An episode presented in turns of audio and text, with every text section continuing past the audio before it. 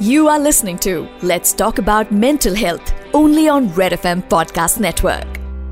Hello, everyone. Welcome you all in the new episode of Let Us Talk Mental Health. And as always, we have one of the prominent personality here with us with whom we'll be talking sharing and understanding their concept of mental health and you know how do they keep their mental health at bay and work uh, in a way which uh, they are performing right now so everyone we have with us uh, Falu. Falu is an uh, Indian singer and uh, she is based in uh, New York and she has been recently awarded with a Grammy Award for A Colorful World in the Best Children's Album category. Uh, welcome to our podcast, uh, Falu. Thank you for having me. I'm so happy to be here. Perfect. Uh, Falu, why don't we uh, start knowing more about you? Like, you know, because you are working with children and of late you have been working with uh, prisoners also, which is very, very different in, in terms of, you know, collaborating music with prisoners. So, what inspired you to work on this aspect? So, you know, I have been a ambassador of Indian music at Carnegie Hall for around 15 years now. And my work there is not only performing at Carnegie Hall, but also running and, and uh, being a part of this program called Musical Connections, mm-hmm. which is taking music to places where it is inaccessible, right? So people in prisons have no access to music. People in shelters, which are the ashrams, also don't have access to live music. People in uh, hospitals, when they're sick, they don't have access to music, live music, unless you know you carry a radio, but not every facility allows that. And then people in um, women's shelters also don't have that. So my work always was to take music and give positivity and healing element to places where it needs it the most, right? And in doing so, I came across with working hand in hand, one on one with 25 inmates, prisoners, at a very maximum security prison called Sing Sing in America, in New York. Mm-hmm. And we found music to be a powerhouse of turning, transferring negative and violent energy into positive and creative energy by being a rehabilitation tool you know as music itself is so healing in it in itself. And we used music songwriting and singing and playing instrumental skills. We trained inmates so they could when they got angry instead of pulling out a gun they would pull out a pen and write a song and express that way. So music became this gigantic force where they could express themselves and not get in trouble falu just now you talked about uh, healing energy so you know it's said कि अगर आपके अंदर के जो traumas हैं उनको आप अच्छे से बाहर निकाले हील करें। You they are like you know in a process की जहाँ पे you can turn negative into positive which is very common here कि आप किसी भी नेगेटिव एस्पेक्ट को पॉजिटिव एस्पेक्ट में टर्न कर सकते हैं with the which are built inside you उनको बाहर निकाल के। As such you are already working in this field तो आपके साथ कुछ ऐसा एक्सपीरियंस हुआ हो लाइक पर्टिकुलर जो आपको शेयर करना हो यू you नो know, जिनके साथ आपने अभी तक काम किया हो? How did they turn themselves from a negative person to a positive person something very specific जो आपको काफ़ी टच किया हो। हाँ जैसे हमारे यहाँ पे मैं नाम तो नहीं ले सकती उस कैदी का लेकिन एक आदमी था वो नौ साल के लिए जेल में था। और वो, वो उसको जब भी गुस्सा आता था ना वो वो पटक देता था चीज़ें। वो हम्म। पटक देता था उसको गुस्सा आता था। तो फिर हमने क्या किया उसको पटकने की रिदम सिखाई है ना? जैसे बुम बुम चका चक बुम बुम बुम चका चक बुम बुम चका चका चक बुम चका चका चका पटको पटको इस पे पटको you you want to throw कुछ थ्रो करना है तो इस रिदम पे थ्रो करो। वहाँ से स्टार्ट किया। पहले उसको रिदम सिखाई फिर बाद में उसको बोला कि अब इसके ऊपर आप बोल लिखो चलो। मुझे गुस्सा आया है, मैं कभी नहीं बोलूँगा, मैं ये नहीं करूँगा। मतलब थोड़ा थोड़ा जो उसको लिरिक्स अच्छे लगते हैं, पहले रिदम सिखाना, उसके ऊपर उसके बोल, गाने के शब्द लिखना और फिर उसका मेलोडी बनाना। जैसे, मुझे गुस्सा क्यों आता है, मैं कभी नहीं करूँगा। यू नो स्टफ़ छोटी छोटी बातें, छोटी छोटी बहर में उनको गाना सिखाना। फिर धीरे धीरे वो अपना खुद लिखने लगते हैं। तो ये लड़के ने पहले रिदम शुरू की, फिर लिरिक्स लिखे, फिर वायलिन भी सीख लिया उसने। वहाँ पे जेल में इंस्ट्रूमेंट्स अवेलेबल होते हैं। अगर आपको सीखना है गाना, संगीत तो वो लोग इंस्ट्रूमेंट्स ला के देते हैं। तो इसने वायलिन मंगाया और एक किताब मंगाई कि वायलिन कैसे पढ़ी जाए। तो जब भी गुस्सा आए वो वो किताब का एक पन्ना वो बजाए, बस वो सीखेगा। सी से डी कैसे जाना है? डी से ई e कैसे जाना है? उसका पोजीशन क्या है? फिंगर्स क्या है? वो खुद सीखता है। जितनी बार गुस्सा आया, उतनी बार उसने ट्रेन किया। वो नौ साल में इतना सुंदर वायलिन बजाने लगा कि जब भी वो बाहर आया तो अभी वो सब म्यूजिशियंस के साथ वायलिन बजाता है और उसका, उसकी ज़िंदगी पलट गई।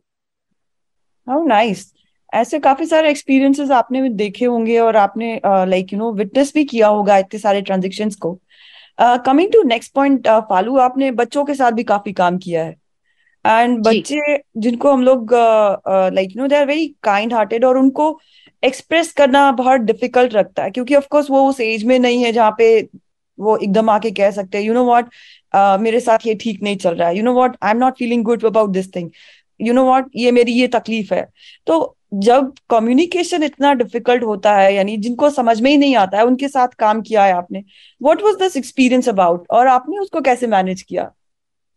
सी बच्चों के लिए उनका एक्सप्रेशन उनकी फीलिंग्स हम समझ सकते हैं कभी कभी उनके जेस्टर्स जैसे वो कोई आँखों में एक्सप्रेशन होएगा या अपनी लाफ्टर में होएगा, अपने हैंड जेस्टर्स बॉडी लैंग्वेज इनमें उनके एक्सप्रेशन आ जाते हैं कि जैसे वो देखते हैं हमारे सामने जैसे वो हमें एक सवाल पूछेंगे और वो वंडर एक वन सेंस ऑफ़ वंडर रहता है।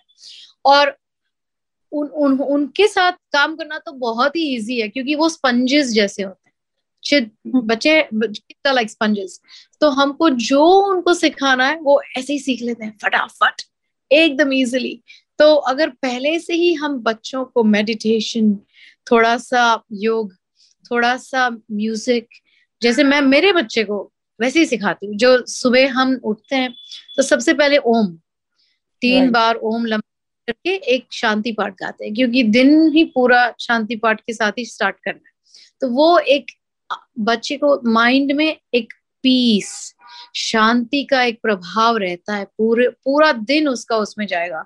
और देन सुबह ब्रेकफास्ट खिलाते समय आप भजन लगाओ, अपने मतलब अपने धर्म के जो अच्छे अच्छे गाने, उसका पावर उस म्यूज़िक का पावर साइलेंट लिसनिंग पावर दो। और थोड़ा सा मेडिटेशन प्राणायाम हम करते हैं। बच्चों के साथ प्राणायाम बहुत ज़रूरी क्योंकि अगर बहुत, उनको एक्साइटमेंट हो गया और कभी कभी बुरी तरह से होता है तो रिदम और breathing rhythm in a very softer slow way उनको काम कर देता है। और फिर ऑब्वियसली सारे गामा तो है ही तो हमारे राजा है। तो सारे गामा सानी धवा मगरे सा सानी धवा मगरे सा सानी धवा मगरे सा। इसे यही सब बंदिश सरगम ये सिखा करके उनको हम इस दिन का स्टार्ट एटलीस्ट करा सकते हैं नाइसली नाइस uh, अभी कुछ देर पहले आपने अपने एक प्रिजन uh, प्रिजनर का आपने एग्ज़ाम्पल दिया था। ऐसा ही कोई एग्ज़ाम्पल आपके साथ बच्चों के रिलेटेड है जो कि आप शेयर करना चाहते हैं? हाँ है। सो so, मैं मेरा काम ये भी है कि मैं अमेरिका में उसको बोलते हैं जुविनाइल जस्टिस फैसिलिटीज़ राइट तो इसमें ये होता है कि जो बच्चे 11 से 19 साल के हैं और जिन्होंने कभी किसी का पॉकेट मार लिया या कभी यू you नो know, दुकान में से थोड़ी थोड़ा चुरा लिया कुछ कुछ यू you नो know, खाना ले लिया वे पैसे नहीं दी छोटे छोटे छोटे क्राइम्स करते हैं। हम्म, हम्म। वो इस जगह पर इनको सुधारने के लिए बच्चों को यहाँ लाया लाया जाता है। और म्यूज़िक एक बहुत बड़ी गिफ्ट है जो ये गवर्नमेंट उनको देती है। जैसे हमारे जैसे लोग उनको जाके पूरा एक लेसन कराते हैं म्यूज़िक का। तो एक लड़का था और एक्चुअली ट्रिनीडाड का था। इंडियन ही था मतलब ट्रिनीडाडियन इंडियन था। तो उस उसको गुस्सा बहुत आ जाता था। गुस्सा आ जाता तो वो यू you नो know, किसी को मार देगा या किसी किसी से चीज़ छीन लेता था बहुत छीनता था। और कभी कभी छीनने में इस किस चक्कू लग गया किसको थोड़ा सा तो यू you नो know, उसको आना पड़ा था। तो फिर हमने उसको बोला आप छीनते क्यों? क्यों मुझे हम्म। मुझे चाहिए मुझे गुस्सा आता है मुझे चाहिए। नेक्स्ट टाइम तुमको गुस्सा है तुम छीनो मत। तुम ये ढोल बजाओ ये ढोल पे मारो। किसी okay. से अपनी चीज़ लो अपना जो अग्रेशन है पूरी ढोल दे दिया उसको बड़ा। ढोल पे मारो और ढोल बजाना सिखा दिया। तो बस उसको तो ढोल से इतना प्यार हो गया कि वो पाँच पाँच घंटे रियाज करता था ढोल का। यूट्यूब में देख देख। तो अभी ये लड़का अभी भी मतलब आ जाएगा बाहर लेकिन अभी की बात है। तो ये अभी भी ढोल ही बजाता है। जितनी बार गुस्सा है उतनी बार ढोल बजाया सो एटलीस्ट अभी किसी से चीज़ें चिंता नहीं है। उसका क्रिएटिविटी पूरा वो हो गया you know yes absolutely actually आपने अभी जो भी एग्जांपल्स बताए दे आर सो परफेक्ट कि आप अपनी नेगेटिविटी को पॉजिटिविटी में कैसे कन्वर्ट कर सकते हैं। चाहे गुस्सा है, जो कि मेंटल हेल्थ का एक सबसे बड़ा इंपॉर्टेंट फैक्टर है, लोग गुस्से पे काबू नहीं कर पाते और उसकी वजह से उनको बहुत सारी डिफिकल्टीज भी आती है। आई थिंक गुस्सा ही एक ऐसी चीज़ है जो आपको मेंटली uh, के साथ साथ फ़िज़िकल हार्म भी करती है और अगर आप गुस्से पे कंट्रोल कर लिए और अगर आपने अपने uh, गुस्से को पॉजिटिव वे में लेना सीख लिया तो uh, काफ़ी सारी चीज़ें कवर हो जाती है। जी। How does Falu take care of our mental health आप अपने मेंटल हेल्थ के लिए क्या करते हो? रियाज। रोज रियाज। रियाज के बिना सोना नहीं। जैसे हम उठते हैं सुबह फिर मेरा बच्चा है तो उसको पहले कराता हूँ। ये उसका सब हो जाए वो स्कूल में चला जाए फिर मैं बैठती हूँ। पहले मैं मेरा गाना ओम मेरा जो आ, खर्च का रियाज है वो करती हूँ। हम्म। फिर उसका करने के बाद यू नो पूरा रियाज एक दो घंटा होता है। फिर मैं मैं ब्रह्म कुमारी का एक यूट्यूब एपिसोड रोज देखती हूँ। क्योंकि okay. उसमें मेरे मेंटल मुझे मेंटल डोज मिलता है मेरा। शिवानी जी बीके शिवानी जी जो बोलती वो उन उनको मैं रोज ही एक एक एपिसोड सुनूँगी। आज इसने, उन्होंने इस पे बात की, आज उन्होंने इस पे बात की। उससे क्या है कि हमारी लाइफ कितनी ज़्यादा बिज़ी है स्ट्रेसफुल है तो एक थोड़ा सा बैलेंस आ जाता है म्यूज़िक और मेडिटेशन ये दो मेरे पिलर्स हैं। जहाँ मेडिटेशन नहीं चला, वहाँ रियाज कर लिया, जहाँ रियाज नहीं चला, वहाँ मेडिटेशन कर लिया।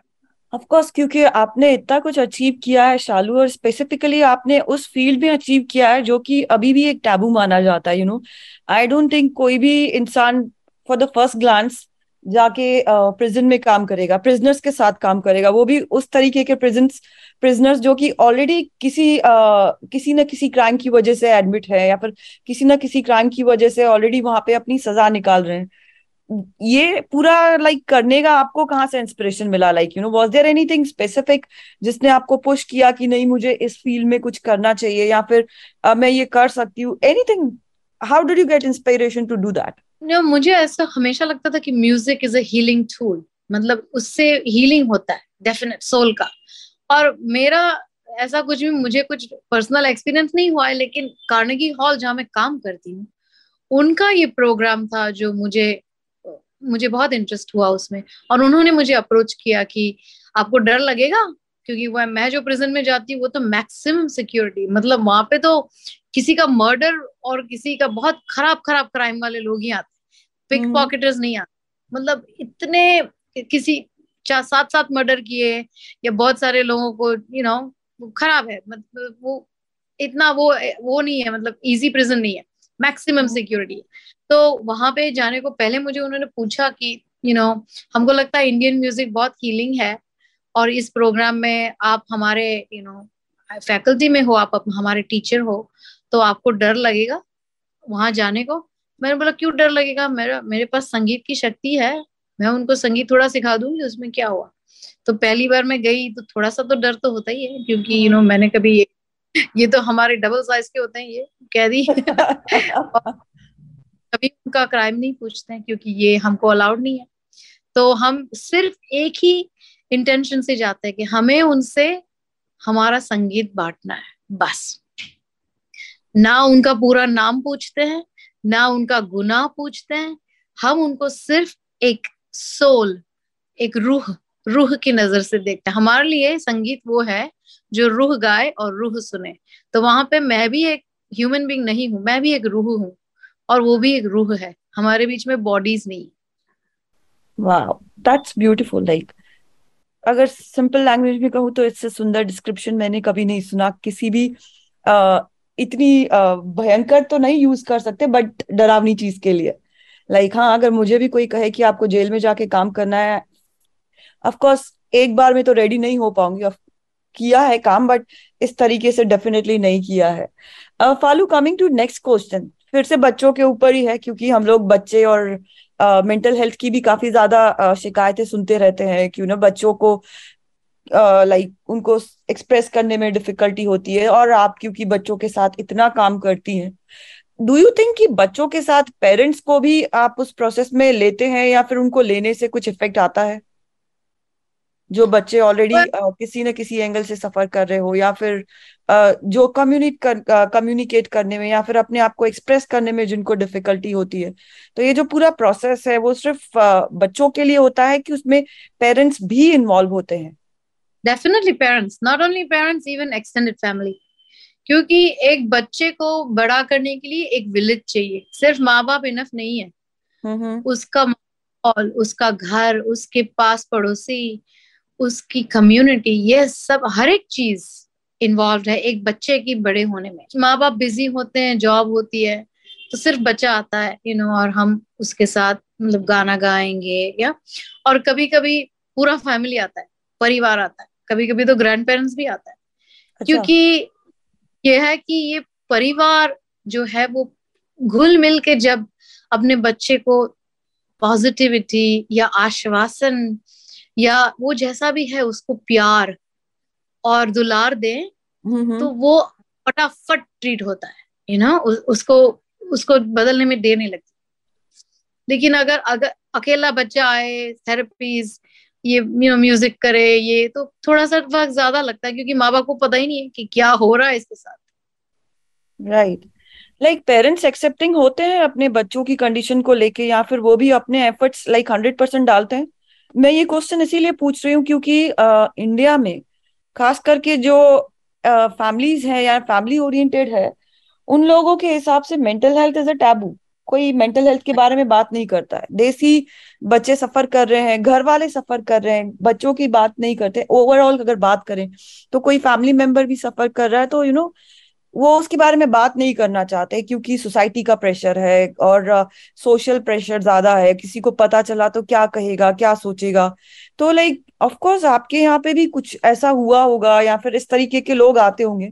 हाउ डू यू मैनेज और how do you like you know tackle that thing हमारे हमारे पास जो बच्चे सीखने आते हैं वो कभी कभी अपनी इच्छा से आते हैं कभी कभी उनके माँ बाप भेजते हैं तो हम्म। मुझे ऐसा लगता है कि इंडिया में बहुत मुश्किल है क्योंकि कोई कबूल ही नहीं करेगा पहले तो हम्म। कबूल करने पहले तो आपको एक्नॉलेज कबूल करना पड़ता है कि चलो मेरे बच्चे को एंजाइटी है मेरे बच्चे को एडीएचडी है तो पहले एक्सेप्टेंस ही बहुत मुश्किल है यहाँ पर क्योंकि you know it's not accepted widely वहाँ पे क्या है? एडीएचडी के बच्चे कितने सारे हैं? और किसी को ऑटिस्टिक है ऑटिज्म है बहुत सारा। ऑटिस्टिक बच्चे आराम से यू नो माँ बाप बोलते हैं my child is autistic he needs help या फिर हम अगर कोई कोई कम्युनिटीज में तो ऐसा भी होता है कि ऑडिटोरियम्स में जब हम गाना गाते हैं लिंकन सेंटर में तो बच्चों का शो होता है तो हेडफोन्स देते हैं कोई कोई स्पेशल नीड्स के बच्चों को क्योंकि उनसे लाउड नॉइज़ बर्दाश्त नहीं होता है। वो एक्ट अप कर तो right. उनको हेडफोन्स दे अगर आपको प्रॉब्लम है लाउड नॉइस से तो आप पीछे बैठे और ये हेडफोन्स पहने।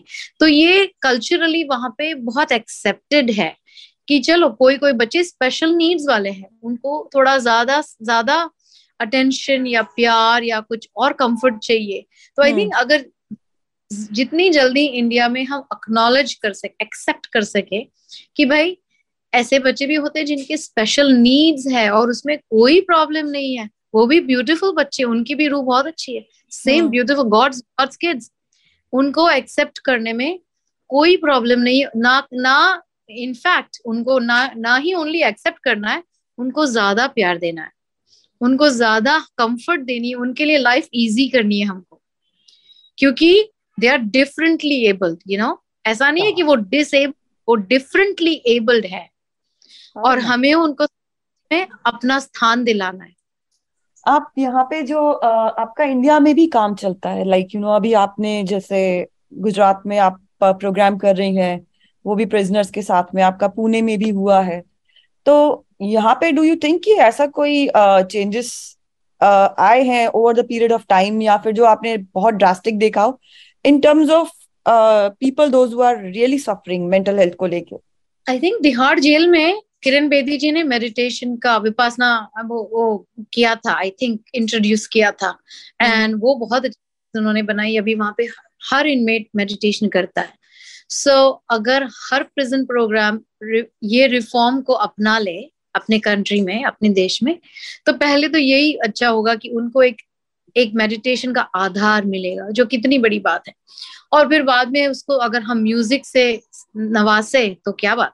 मतलब सोने के ऊपर आगा राइट क्योंकि दोनों ही चीज़ें शांति देती है शांति। राइट और रूह रूह को शांति देनी बहुत ज़रूरी तो हम अब जाएँगे साबरमती और नवजीवन। तो उसमें मैंने चार पाँच आ, मैं तो उनको स्टूडेंट्स बोलूँगी। हम इनमेट्स नहीं यूज़ करते शब्द क्योंकि वो डेरोगेटरी है। हम बोलेंगे स्टूडेंट्स म्यूज़िक स्टूडेंट्स को बुलाया है और हम जेल भी नहीं बोलते हम करेक्शनल फैसिलिटीज़ बोलते हैं क्योंकि ये, ये वो शब्द भी हम नहीं बोलते अमेरिका में हम बोलेंगे करेक्शनल फैसिलिटी जहाँ बंदा करेक्ट अपने आ, जो जो चीज़ें ठीक नहीं है उनको करेक्ट करने आता है right. तो वो देखिए पॉजिटिव वहीं से शुरू होती है है ना कि hmm. ये जेल है ये कैद नहीं है ये करेक्शनल फैसिलिटी है right. ये लोग इन नहीं है ये लोग स्टूडेंट्स हैं। अभी जब ये अप्रोच से हम इनसे बात करें इनकी कहानी सुने इनके लिए कुछ लिखें इनके लिए म्यूज़िक गाना बनाए तो you hmm, know you know, एक एक रिलेशनशिप हो जाता है म्यूज़िक से। Right right. एक्चुअली आपने बहुत सही बात कही कि अगर हम लोग इनके साथ कनेक्शन बनाए तो इनका भी कनेक्शन हो जाता है। मैं आपसे एक बहुत अच्छी बात शेयर करना चाहती हूँ क्योंकि हमारे पास भी काफ़ी सारे लोग आते हैं। Uh, हमारी फैसिलिटी में आज से तीन साल पहले एक लड़की आई थी टीन एज गर्ल अच्छी खासी फैमिली को बिलोंग करती है। She was suffering from some kind of mental trauma तो उसको एक हैबिट थी कि she would self harm her self like you know blade लिया हाथ काट लिया ब्लेड लिया यहाँ पे वो स्क्रैच कर दिया खुद को। सोसाइटी हाँ. में उसको एक्सेप्टेंस नहीं मिलता था जैसे ये चीज़ें बाहर आने लगी तो उसके जो फ्रेंड्स थे वो खुद ही कहते थे you are an attention seeker तुमको अटेंशन चाहिए इसीलिए तुम ये सब कर रही हो। उसका रिज़ल्ट हुआ हम्म। कि उसकी ये जो हरकतें थी या फिर उसके ये जो ट्रैक्स थे और भी ज़्यादा बढ़ गए ऑब्वियसली थेरेपी हम्म। शुरू किया किया लेकिन बाद में पता चला कि she has very deep inclination over dance तो हम लोगों ने उनके साथ एक डांस थेरेपी शुरू की और वो डांस थेरेपी हम्म। से उनको इतना बेनिफिट हुआ कि आज की डेट में वो एक रिनाउंड परफॉर्मिंग आर्टिस्ट है हालाँकि उनके एपिसोड्स आते हैं बट डांस ने या फिर म्यूज़िक ने उनको अपनी जितनी भी नेगेटिविटी थी वो एक चैनलाइज करने की आ, क्या कहते हैं शक्ति दी या फिर एक यू नो प्लेटफॉर्म दिया। तो वो जो गुस्सा उनके अंदर था वो पूरा आर्ट फॉर्म में निकलने लगा। उनको काफ़ी ज़्यादा सेफ़ फील होने लगा कि डांस जो है डांस जहाँ पे मैं करती हूँ वो मेरा सेफ़ स्पेस है वहाँ पे मुझे कोई जज नहीं करता। I can do whatever I want और यू नो क्रिएटिविटी उनकी बाहर आने लगी। ऐसे इतने सारे एपिसोड्स हुए हैं हमारे साथ Falu ji like I can't even tell you कि डिटेली क्या है कैसे है। But yes as you said कि इन सबको एक चांस मिलना चाहिए एक मीडियम मिलना चाहिए। कोई भी हो सकता है म्यूज़िक हो सकता है मेडिटेशन हो सकता है डांस हो सकता है पेंटिंग हो सकता है। Art is definitely a form जिसमें आप अपनी मेडिटेशन खुद ही कर सकते हैं मेडिटिव स्टेट में जाए बिना। सो आई थिंक आपने जो इनिशिएटिव शुरू किया है that is been really wonderful और आपने इस लेवल पे जाके काम किया है जो कि नॉर्मली लोग नहीं करेंगे या फिर करने से पहले दस बार सोचेंगे, लेकिन आपने उसको वन गो में यस कर दिया। उसके लिए भी आपको डेफिनेटली कॉन्ग्रेचुलेट करना चाहिए हमारी तरफ़ से। So heartiest congratulation to you and all the very best कि अगर आप अपना जो भी काम कर रही हैं और जिस तरीके से भी कर रही हैं उसको आगे ले जाएँ। एंड आई जस्ट होप कि आप इंडिया में भी इस तरीके की चीज़ों को ज़्यादा और ज़्यादा प्रमोट करें, जो कि आप कर रही हैं नो डाउट बट और भी ज़्यादा करें। अगर मुझे मौका मिला तो मैं ज़रूर करूँगी। मेरी तो यही कोशिश है कि मैं म्यूज़िक को इम्पैक्ट के लिए यूज़ करूँ मतलब सोशल इम्पैक्ट हमारा म्यूज़िक इतना रिच है इतना ब्यूटीफुल है कि उसको कैसे हम हमारे मेंटल uh, इलनेस या या हमारे जो अलग अलग आश्रम है या करेक्शन फैसिलिटी है या ये जो या जो जो जगह वहाँ जहाँ ये सब पॉसिबल नहीं है वहाँ ले जाए। और हम्म। वहाँ उन लोगों को ये बेनिफिट कराए जैसे अल्जाइमर्स डिमेंशिया के जो एल्डरली uh, पीपल है हाँ. जो हमारे हमारे जो वृद्ध वृद्ध लोग हैं इनके लिए म्यूज़िक बहुत अच्छा माना जाता है क्योंकि अमेरिका में ये प्रूफ हो रहा है धीरे धीरे कि डिमेंशिया पेशेंट को अगर म्यूज़िक सुनाया तो उनका डिमेंशिया का प्रोग्रेस स्लोली होता है yeah. तो जैसे एक गाने से उनको अपनी 25 या 50 साल पुरानी एक एक एक मोमेंट याद आएगी कि हाँ मैं मेरी बेबी को यहाँ मिला था तब मैंने ये गाना गाया था। तो ये म्यूज़िक का ये उनका भी भला हो रहा है जो अपने वृद्ध वृद्ध पॉपुलेशन है। तो वृद्धाश्रम में भी कर सकते हैं। आ, उनको बहुत जो जो वृद्ध लोगों को कभी कभी लाइव शो में नहीं जा सकते क्योंकि वो बेचारे व्हील चेयर में है वो थोड़े बुज़ुर्ग हैं उनके लिए हम म्यूज़िक जाते हैं ताकि डिमेंशिया अल्जाइमर्स ये डिजीजेस में भी म्यूज़िक बहुत काम आता है। So with this we land our wonderful conversation here with you Falu and I really appreciate कि आपने अपने इतने बिज़ी शेड्यूल में से हमारे लिए टाइम निकाला और आपने टाइम निकालने के साथ साथ आपने इतनी ओपन हार्टेडली डिस्कशन किया आपने अपने लाइफ के इतने टची uh, एस्पेक्ट्स हमारे साथ शेयर किए उसके लिए I really thank you a lot And I really wish you all the best for all your endeavors, which you are doing, and lots and lots of love. Thank you so much. I appreciate it. Thank you for having me. You were listening to Let's Talk About Mental Health, only on Red FM Podcast Network.